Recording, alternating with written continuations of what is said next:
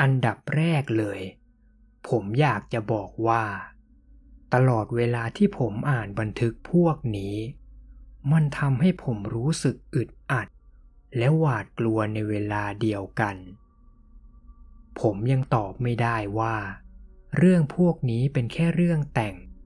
หรือเป็นแผนโปรโมทหนังใหม่สักเรื่องหนึ่งหรืออาจจะเป็นเรื่องจริงทั้งหมดผมขอเตือนว่าบันทึกชุดสุดท้ายมันอาจเหนือความคาดหมายของใครหลายๆคนและถ้าพวกคุณพร้อมแล้วขอเชิญรับฟังบันทึกชุดสุดท้ายได้เลยครับบันทึกวันที่ห้ากันยายนปีสองพันยี่สิบวันแรกกับการใช้ชีวิตนอกหมู่บ้านของเราน่าจะเรียกได้ว่าเหนือความคาดหมายมากๆเราออกเดินทางตลอดทั้งวันแต่ก็ยังไม่เจอสิ่งที่เราคาดหวังไว้สิ่งก่อสร้างตามข้างทางจากที่เป็นบ้านเก่าโทรมใกล้พังเราเริ่มเห็นบ้านที่ทำจากคอนกรีตซึ่งมีรูปทรงแปลกตาจนไม่รู้จะอธิบายยังไงแล้วบ้านพวกนี้ก็หน้าตาคล้ายกันหมดจนแทบแยกไม่ออกแต่ที่ทำให้เรากลัวที่สุดนั่นคือบ้านพวกนี้ไม่มีประตูสักบานแล้วในบันทึกของเบลก็ไม่มีการพูดถึงเรื่องสิ่งปลูกสร้างหน้าตาแปลกๆพวกนี้เลยเบลบอกแค่ว่าถ้าเราเดินไปตามทางถนนเรื่อยๆเราจะเดินทางถึงเมืองใหญ่เองแต่จนถึงตอนนี้เรายังไม่เจอมนุษย์สักคนด้วยซ้ำถึงอย่างนั้นเราก็ไม่มีทางเลือกอื่นนอกจากเดินทางไปตามถนนเส้นหลักแล้วหวังว่าเราจะได้เจอเมืองใหญ่อย่างที่เบลเขียนไว้ตอนนี้ใกล้ถึงเวลากลางคืนแล้วเราคงต้องหาที่พักใกล้ๆแถวนี้ก่อนบันทึกวันที่หกกันยายน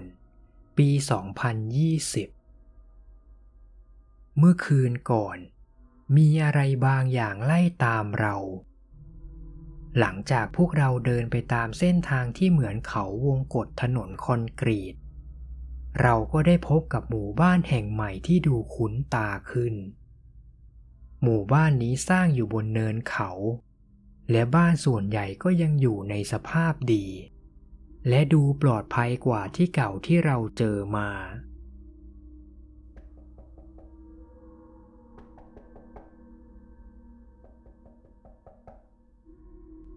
เราไล่เคาะประตูบ้านแต่ละหลังจนมั่นใจว่าหมู่บ้านนี้ไม่มีใครอยู่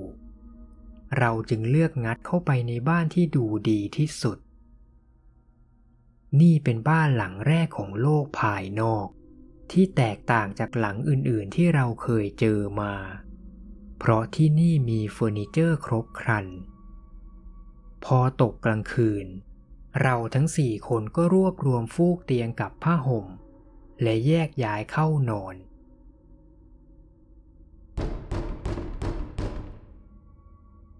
แต่หลับได้ไม่กี่ชั่วโมงฉันก็ถูกปลุกจากโคที่เข้ามากระซิบด้วยน้ำเสียงกังวลฉันได้ยินเสียงคนเคาะประตูหน้าบ้านว่าไงนะแล้วเราจะทำยังไงกันดีฉันรีบถามกลับแต่โคยกนิ้วมาปิดริมฝีปากฉันไว้และส่งสัญญาณให้ฉันเบาเสียง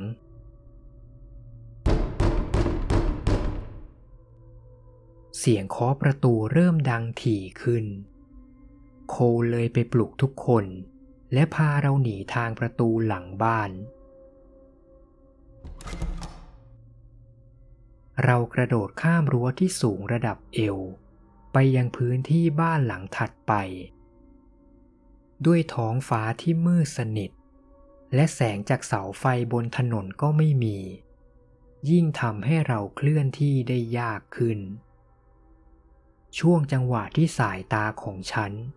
พยายามปรับให้คุ้นชินกับความมืดฉันคิดว่า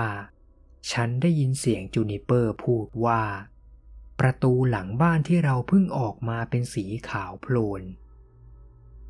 บางทีคงเป็นเพราะอย่างนั้นเราถึงต้องเจออะไรบางอย่างที่ผิดปกติช่วงที่เรากำลังเคลื่อนที่ออกจากพื้นที่หมู่บ้านเข้าสู่เขตป่าฉันคิดว่าฉันเห็นอะไรบางอย่างกำลังตามหลังเรามาฉันบอกไม่ได้ว่ารูปร่างลักษณะของมันเป็นยังไงแต่ฉันเห็นรูปร่างของมันสลับสับเปลี่ยนไปมาคล้ายกับเงาที่โดนแสงเทียน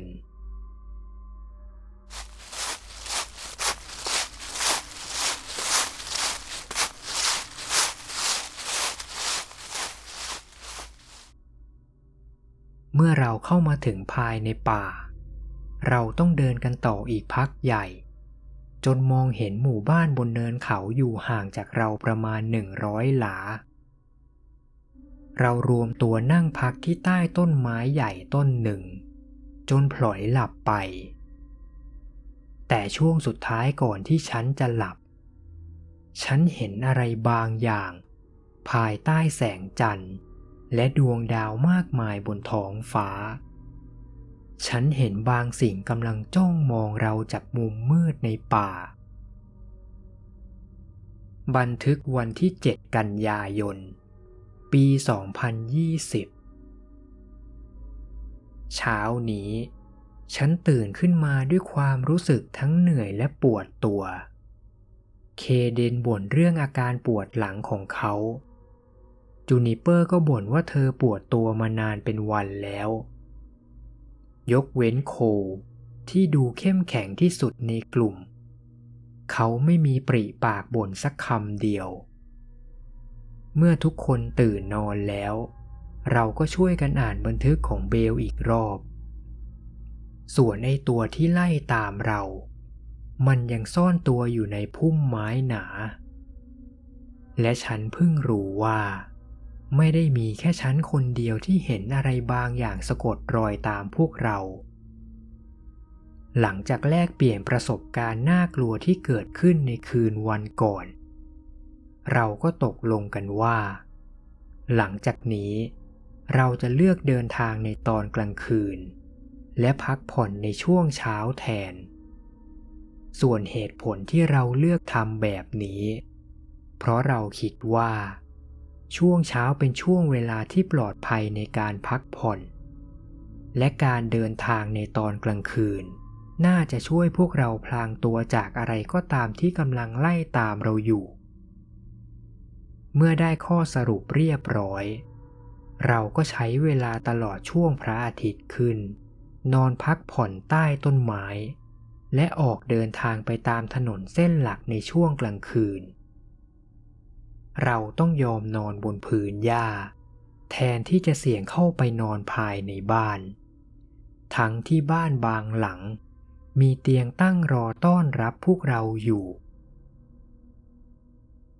บันทึกวันที่เก้ากันยายนปีสองพันยี่สิบประสบการณ์ช่วงวันที่ผ่านมามันเลวร้ายมากๆไอ้ตัวนั้นมันยังสะกดรอยตามเราไม่เลิกแล้วมันกำลังจะทำให้เราสติแตกช่วงที่เราเดินทางตอนกลางคืน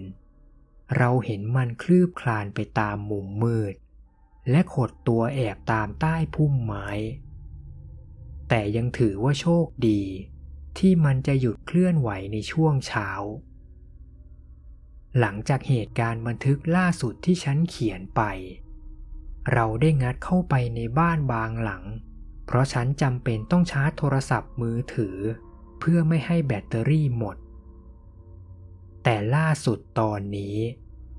เราหลงมาอยู่ในพื้นที่ถนนโล่งๆสองข้างทางมีแต่โครงเสาบ้านเก่าๆเหมือนว่าที่นี่ถูกอสุรกายยักษ์มาถล่มจนพังราบยังดีที่บริเวณนี้มีต้นผลไม้เหลือและมีแหล่งน้ำสะอาดให้เราดื่มได้แต่ตลอดการเดินทางเรายังไม่เห็นคนเลย ซึ่งมันทำให้ฉันกังวลแล้วว่า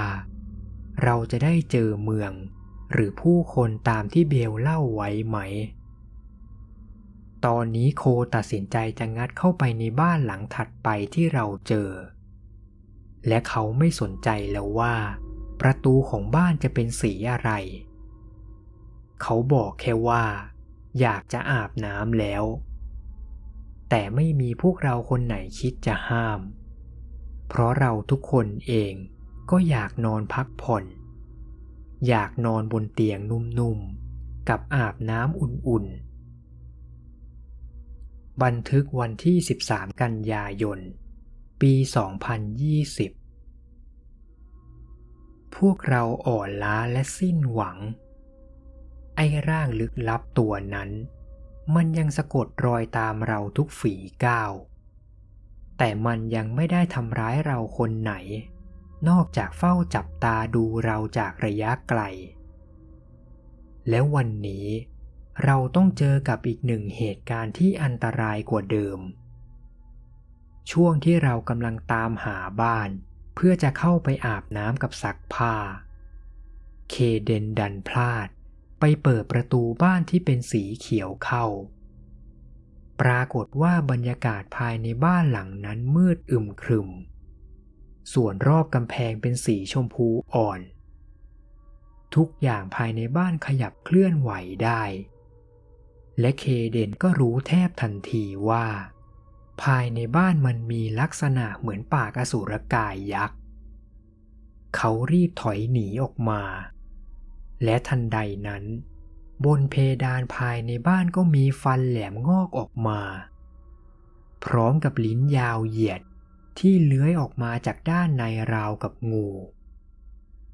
ฟันของมันใหญ่มากแต่ละซี่มีขนาดเกือบเท่าหัวของฉัน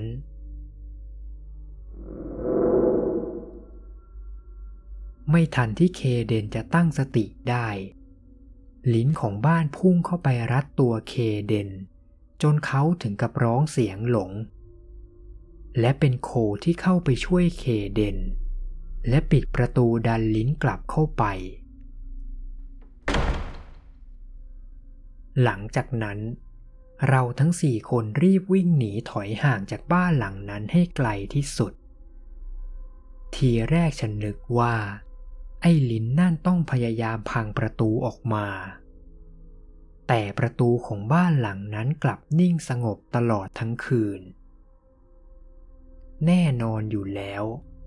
สิ่งที่เราต้องเจอในวันนี้มันทำให้เรากลัวจนไม่กล้าเข้าไปใกล้บ้านหลังไหนอีกตอนนี้ฉันไม่รู้แล้วว่าเวลาผ่านไปมากน้อยขนาดไหนกลิ่นตัวของฉันแรงมากๆและทุกอย่างกำลังแย่ลงแบตเตอรี่โทรศัพท์ก็เหลือไม่ถึงครึ่งฉันยังภาวนาขอให้เราได้เจอบ้านที่ปลอดภัยก่อนที่ทุกอย่างจะสายเกินไปบันทึกวันที่สิบหกกันยายนปีสองพันยี่สิบช่วงที่ผ่านมาเราเข้าไปพักในบ้านที่มีประตูสีน้ำตาลหรือไม่ก็ขาวอ่อนแต่เราก็ยังเจอปัญหาอยู่ดีเพราะจูนิเปอร์เผลอไปเปิดประตูสีเทาเข้าด้วยความที่เป็นช่วงเวลากลางคืนมีแสงน้อยเธอเลยเข้าใจผิดคิดว่ามันเป็นสีขาวอ่อนสิ่งที่อยู่ด้านหลังประตูมันคือสิ่งมีชีวิตลักษณะคล้ายดักแด้ยักษ์ที่เกาะอยู่บนใยเหนียวๆภายในบ้านจูนิเปอร์รีบปิดประตูทันทีเมื่อเห็นพวกมันบางตัวกำลังคลานเข้ามาหาเธอฉันคิดว่านั่นคือสิ่งที่เบลเขียนไว้ในบันทึกสีเทาหมายถึงชีวิตฉันไม่รู้เลยว่าเราจะทนได้อีกนานแค่ไหนฉันไม่ได้กินอิ่มท้องมานานหลายวันและฉันยังรู้สึกว่าอันตรายอยู่รอบตัวเราตลอดเวลาฉันหวังจริงๆว่า เราจะได้เจอเมืองหรือผู้คนสักทีฉันเริ่มกลัวแล้วว่าเราอาจมาผิดทางและกำลังหลงอยู่ในสถานที่ที่ถูกปล่อยทิ้งร้างแต่มันก็ยังน่าแปลกอยู่ดีทำไมบ้านบางหลังถึงยังอยู่ในสภาพดีได้ถ้าที่นี่ไม่มีมนุษย์อาศัยอยู่จริงๆมันก็ควรอยู่ในสภาพเก่าทรุดโทรมเหมือนกับบ้านในหมู่บ้านแรกๆที่เราเจอแต่โคกับเคเดนได้ตั้งข้อสังเกตใหม่ขึ้นมาหรือว่านะที่เบลย้ำให้เราต้องออกจากหมู่บ้านทางทิศเหนือเท่านั้นอาจเพราะว่ามันคือทางเดียวที่พาพวกเราไปเมืองจริงๆเคเดนพูดแต่มันก็แปลกอยู่ดีแล้วบ้านพวกนี้มันคืออะไรล่ะถ้าแถวนี้ไม่มีคนจริงๆแล้วใครสร้างบ้านพวกนี้ยังไงมันก็ควรมีคนอยู่แถวนี้บ้างสิโคเถียงแต่ว่าถ้าเกิดบ้านพวกนี้มันงอกขึ้นมาเองล่ะเหมือนพวกต้นไม้หรือหญ้าจูนิเปอร์พูดบ้างเอาจริงๆตั้งแต่เริ่มเดินทางมาเธอกลายเป็นคนที่พูดน้อยมากๆฉันคิดว่าพวกเราคนอื่นๆเองก็เหมือนกันร่างกายของฉันตั้งแต่หัวจรดเท้าเจ็บระบมไปหมดส่วนสมุดบันทึกของเบลก็เริ่มเสียหายจนหน้ากระดาษบางส่วนหลุดฉันอ่านบันทึกวนซ้ำเป็นสิบสิบรอบแต่ก็ยังไม่เจอสิ่งที่ให้ความหวังเราได้ฉันเริ่มคิดถึงสิ่งที่บาทหลวงจรขู่ไว้หรือว่าทั้งหมดนี้จะเป็นบทลงโทษของการทรยศหมู่บ้านฉันยังคงโต้เถียงกับโคและเคเดนเกี่ยวกับสิ่งที่เราควรทำต่อเคเดนกลายเป็นคนหัวดื้อที่พร้อมจะระเบิดอารมณ์ใส่ทุกคนที่ไม่เห็นด้วยกับเขาส่วนโคยังคงมีความใจเย็นแต่ฉันก็พอมองออกว่าเขาเองก็ใกล้จะหมดความอดทนเต็มทีบางวันฉันเคยได้ยินโคบ่นพึมพำกับตัวเองว่าเขาเกลียดที่ต้องมาอยู่ในจุดนี้ส่วนจูนิเปอร์แทบจะไม่อยากทำอะไรอีกแล้วนอกจากพยายามมีชีวิตรอดไปวันๆหรือการเดินทางของเราอาจใกล้ถึงจุดจบแล้วบันทึกไม่ทราบวันฉันไม่แน่ใจว่าชะตากรรมของเคเดนกับจูนิเปอร์จะเป็นยังไงหลังจากนี้ฉันไม่รู้อะไรอีกแล้วไม่รู้ด้วยซ้ำว่าวันเวลาผ่านไปนานแค่ไหนเราเข้ามาอยู่ในโลกที่เต็มไปด้วยสิ่งที่เป็นไปไม่ได้ตอนนั้นเป็นเวลากลางคืนและเรากำลังเดินทางไปตามถนนกว้างใหญ่ฝั่งหนึ่งเต็มไปด้วยบ้านเรียงทอดยาวส่วนอีกฝั่งก็เป็นป่าต้นไม้สูงใหญ่จนเฉียดฟ้าสายตาของเรามองไปตามกิ่งไม้สูงใหญ่ที่อยู่เหนือถนนและเราเห็นเหล่าบ้านที่ห้อยติดอยู่ตามกิ่งไม้ราวกับหมู่บ้านที่ลอยอยู่กลางอากาศ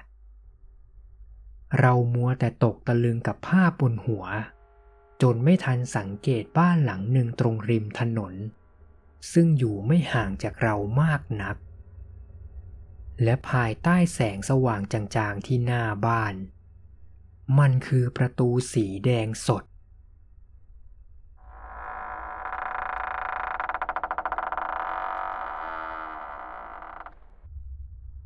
ทุกอย่างเริ่มจากเสียงประตูที่ค่อยๆเปิดแง้มออกเราทั้งสี่คนรีบหันไปมองตามต้นเสียงและได้พบกับร่างคล้ายมนุษย์ผิวสีดำสนิท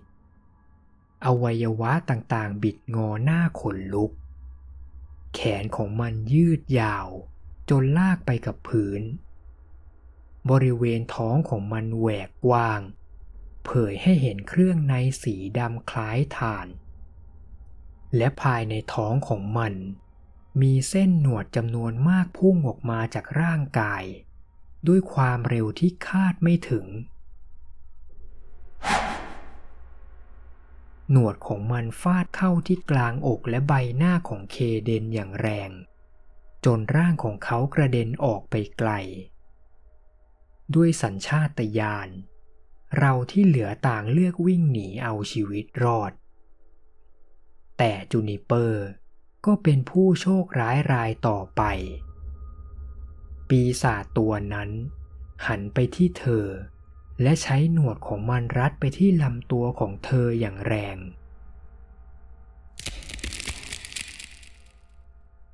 เสียงกระดูกหักจากแรงรัดมหาศาล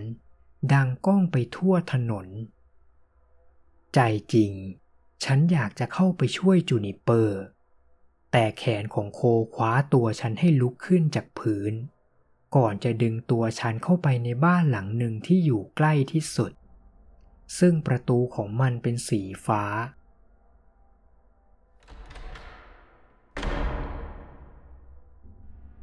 เมื่อเราผ่านประตูสีฟ้าเราอยู่บนทุ่งดอกไม้ภายใต้แสงจันทร์โคกับฉันนอนหมดแรงอยู่บนพื้นบริเวณด้านหน้าทุ่งมีหมู่บ้านตั้งเด่นอยู่ไกลๆกับร่างลึกลับตนเดียวกับที่สะกดรอยตามเราตั้งแต่วันแรกๆมันยังตามเรามาถึงที่นี่และจังหวะที่ฉันโดนโคดึงตัวผ่านประตูจนล้มลงมันเลยทำให้สมุดบันทึกของเบลกระแทกพื้นอย่างแรงจนหน้าสมุดหลุดกระจายและตอนนั้นเองฉันเพิ่งเห็นว่ามีแผ่นกระดาษโน้ตเล็กๆหลุดออกมาจากปกสมุดด้านหลังและมันเป็นโน้ตที่ฉันไม่เคยเห็นมาก่อนฉันรีบหยิบมันขึ้นมาคลี่ออกและอ่านทุกตัวอักษรและนั่นก็คือเรื่องราวทั้งหมดที่เกิดขึ้นเมื่อคืนวันก่อนตอนนี้เป็นเวลาเช้าโคยังคงนอนอยู่ข้างๆฉันด้วยลมหายใจที่เหนื่อยหอบฉันคิดว่าเราคงมีชีวิตอีกไม่นานดังนั้นก่อนที่ฉันจะไปฉันจะเขียนบันทึกข้อความสุดท้ายของเบลถึงเอลลี่ฉันขอโทษจริงๆนะที่เธอต้องเจอเรื่องแบบนี้แต่อยากให้เธอรู้ไว้ทุกอย่างที่ฉันทำก็เพราะฉันแคร์ทุกคนสิ่งที่ฉันทำทั้งหมดก็เพื่อเพื่อนๆทุกคนนานมาแล้วมีกลุ่มคนบางส่วนที่ต้องการจะหลีกหนีความน่ากลัวของโลกศิวิไลย์พวกเขาได้ใช้พลังอำนาจมืดโดยการทำพิธีกรรมโบราณเพื่อทำสัญญากับเทพบางองค์นั่นจึงทำให้หมู่บ้านของเราถือกำเนิดขึ้นมาฉันเองก็ไม่รู้ว่า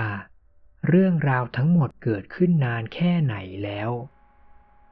แต่ขนาดผู้ที่อาวุโสที่สุดในหมู่บ้านของเรายังจำไม่ได้เลยว่าโลกภายนอกหน้าตาเป็นยังไงแต่ฉันได้เห็นแล้วมันสวยงามมาก